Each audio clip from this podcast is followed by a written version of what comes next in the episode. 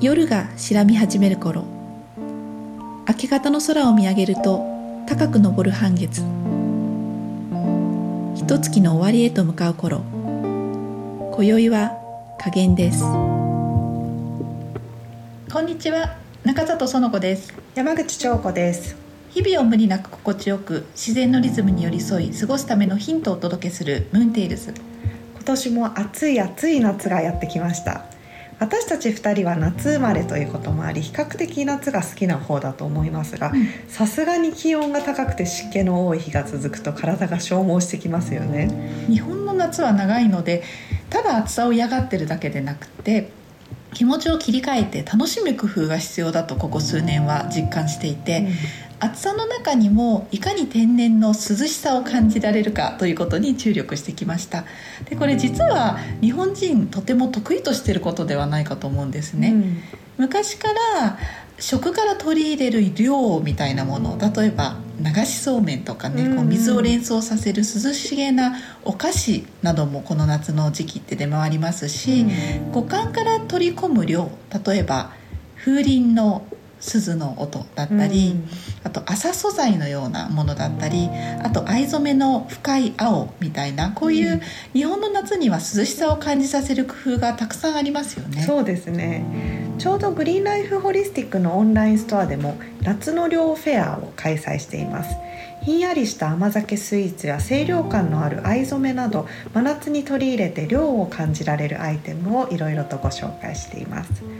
甘酒は夏の季語でもあり日本の暑い夏を乗り切るための栄養ドリンクです。夏バテ防止にも積極的に取り入れたいですよね、はい、特にさっぱりとした味わいの生甘酒で作る真夏のひんやり甘酒スイーツは湿度の高い日にはまるで生き返るような美味しさです。でも決して体を冷やしすぎずナチュラルな甘みが嬉しいポイントです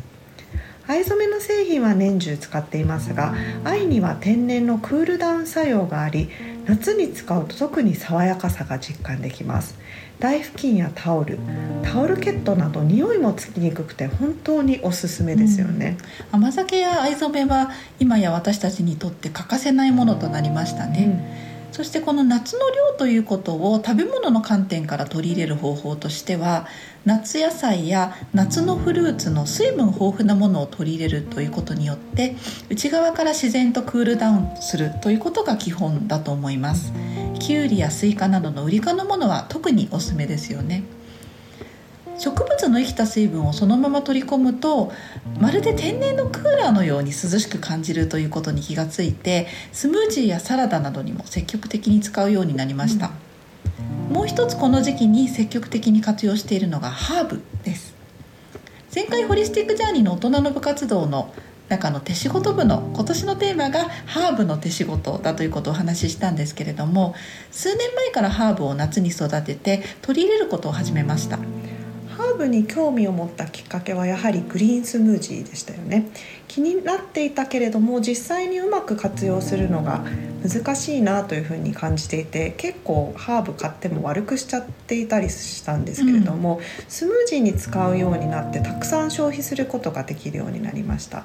そもそも夏場はスムージーに使える旬の葉物がすごく少ないのが悩みどころです。意外にもハーブをたっぷり使っても美味しいと知ってからは夏はハーブ中心のスムージーを作るのがすごく楽しみになりました、ちょっとそれまでのスムージーと変わりましたよね、うん。このスムージーに入れるのにおすすめのハーブをいくつか教えてください。はい、ミントなどは想像しやすい定番のハーブですが意外なものでおすすめなものはレモングラスあとバジルだったり大葉です。レモングラスは清涼感とアジアンな香りがプラスされるのでトロピカルなフルーツとの相性は抜群なんですけれども味としては実はそんなに癖の強いハーブではないのでレモングラス単体という感じではなくて他のハーブ23種と組み合わせて使うことが多いです。うん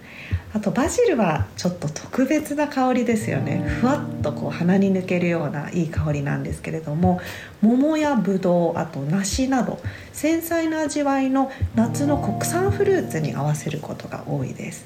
そして大葉はとにかく安くて手に入りやすいっていうのが魅力なんですけれども香りが強いのでウリ系とかあとマンゴーなどちょっと香りに癖のあるフルーツをさっぱりさせてくれます。大葉は好きであれば10枚でも20枚でも入れるっていう人も多いですよね、うん、あと一般的なハーブとはちょっと違いますが葉付きの新生姜の葉も同じように香りを楽しむハーブのようにしてスムージーに使うことができますスムージーから派生してサラダでハーブを活用することも増えてきましたよね。はい。サラダにハーブを入れるのも最初は少ない量から恐る恐る始めたんですけど、うん、スムージー同様に意外にたっぷり入れても美味しいですよね、うん、そしてなんかむしろたっぷり入れた方が夏のサラダ美味しくなるっていうことに気がついたんですよね、うん、ポイントは細かくちぎったりとかこう切り刻むということではなく、大きめに入れることですねイタリアンパセリなら柔らかい茎までちぎって茎も食べられますし、うん、ディルやミントあとパクチーなども刻まずにそのまま入れます。細かくしてしまう方が味が強く出てしまうというのと、うん、あとこう全体に混ざってしまうので同じ味で単調になってしまうんですよね、うんうん、大きめにちぎって入れると一口ごとにいろいろなハーブの味がしてすごく楽しいサラダになります、うん、これも1種類だけでなく何種類か入れるのもおすすめです。噛んだ時にハーブに当たった時にちょっとこうああれ？っていう風なそのアクセントがすごく美味しいですよね、うん育ててもハーブを使い切れないっていう人も結構いると思うんですけれどもフレッシュハーブティーやハーブウォーターなどを作るとたくさん消費できますよね。私たちは炭酸で割ったシロップやお酢のドリンクにもハーブをたくさん入れます。ハーブはやはり清涼感があるというのが最大の特徴ですよね、うん、暑い日でもハーブを使ったものをいただくとスッと汗が引いていくような感覚があります、うん、これ暑い時の室内とかでもなんかこうハーブの入った料理とかね、うん。うん、ハーブの入ったドリンクでこう自然とクールダウンするっていうのを感じたことある方多いんじゃないかなと思うんですけれどもこのハーブの香りには瞬時にストレスを軽減する効果もあるそうなんですね、うん、まさにこの夏の量というものにぴったりですよね。今年の手仕事部で挑戦してみたいハーブ使いは他に何かありますか、うんフレッシュなハーブを生の状態でスムージーだったりサラダそしてドリンクに使うということは日常的にできるようになってきたんですけれども、うん、加熱したお料理に活用するということがなかなかできていないんですね。うんうん、例えばハーブソルトみたいなもの。お肉やお魚やグリルしたお野菜にこうパラッと振りかけたりとかね、うん、一緒にこうグリルしてちょっとこうハーブの加熱した感じを楽しんだり、うんうん、そういったものとして使ってみたいなという気持ちがあります。あのよく行くお料理屋さんなどに行った時にハーブ使いが上手だとちょっと気が利いてるなっていうふうになりますよね、うん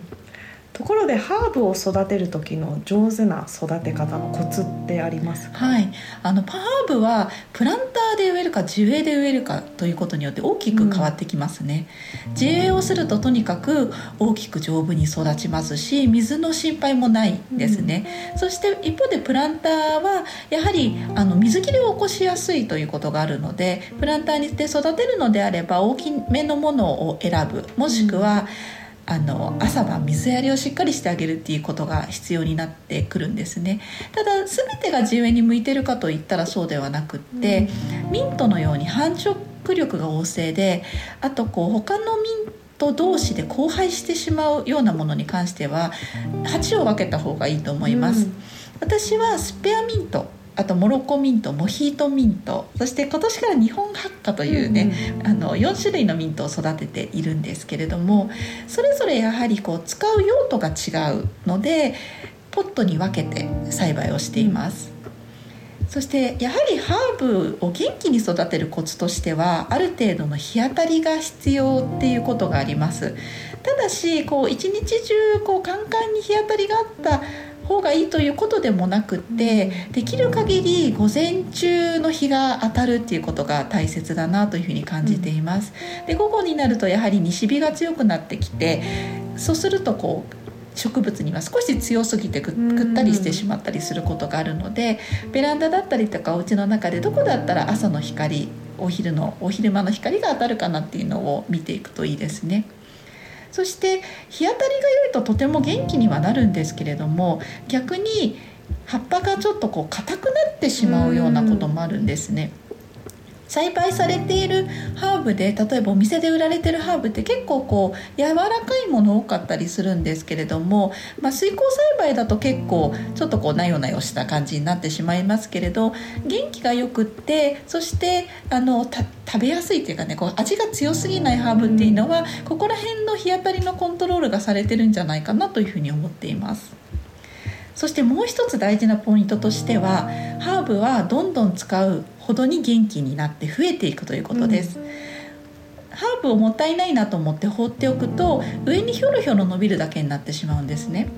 ハーブは脇芽が出ているところが必ずあるのでそこから摘むとそこから2つに分かれて枝分かれするという感じで株が充実してきます、そして花が咲いてくるんですけれども花が咲いてしまうと硬くなって早く終わってしまうのでまだ使いたいなっていう時期は花を摘んでしまうというか、こうカットするといいですね。で私はお花もちょっとこう可愛くてもったいないのでハーブのブーケミニブーケのような形にして台所だったりとか洗面所とかトイレに飾るようにしています。夏はお花をお花屋さんで買ってきてももう暑すぎてすぐにダメになってしまっていたんですけれどもハーブは暑さにも強いのがいいところですよねハーブブーケ空間にあるだけですごく清涼感が出そうですね、はい、ハーブは特別なことと身構えずにお料理やお茶に気軽に取り入れて育てているものをどんどん使っていくことがハーブの成長にもつながるということですね。使い切れないぐらい育ったものがあれば思い切ってお風呂などに入れても良さそうですね。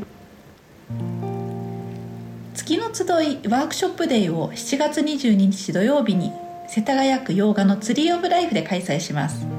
大好評のスムージークレンズオイルを使ったセルフケア講座など全てを受けたら最高のワンデーリトリートになりそうな季節のセルフケアがテーマのワークショップです。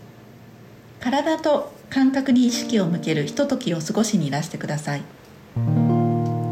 次回のムーンテールズは新月に和暦の水無月のお話です。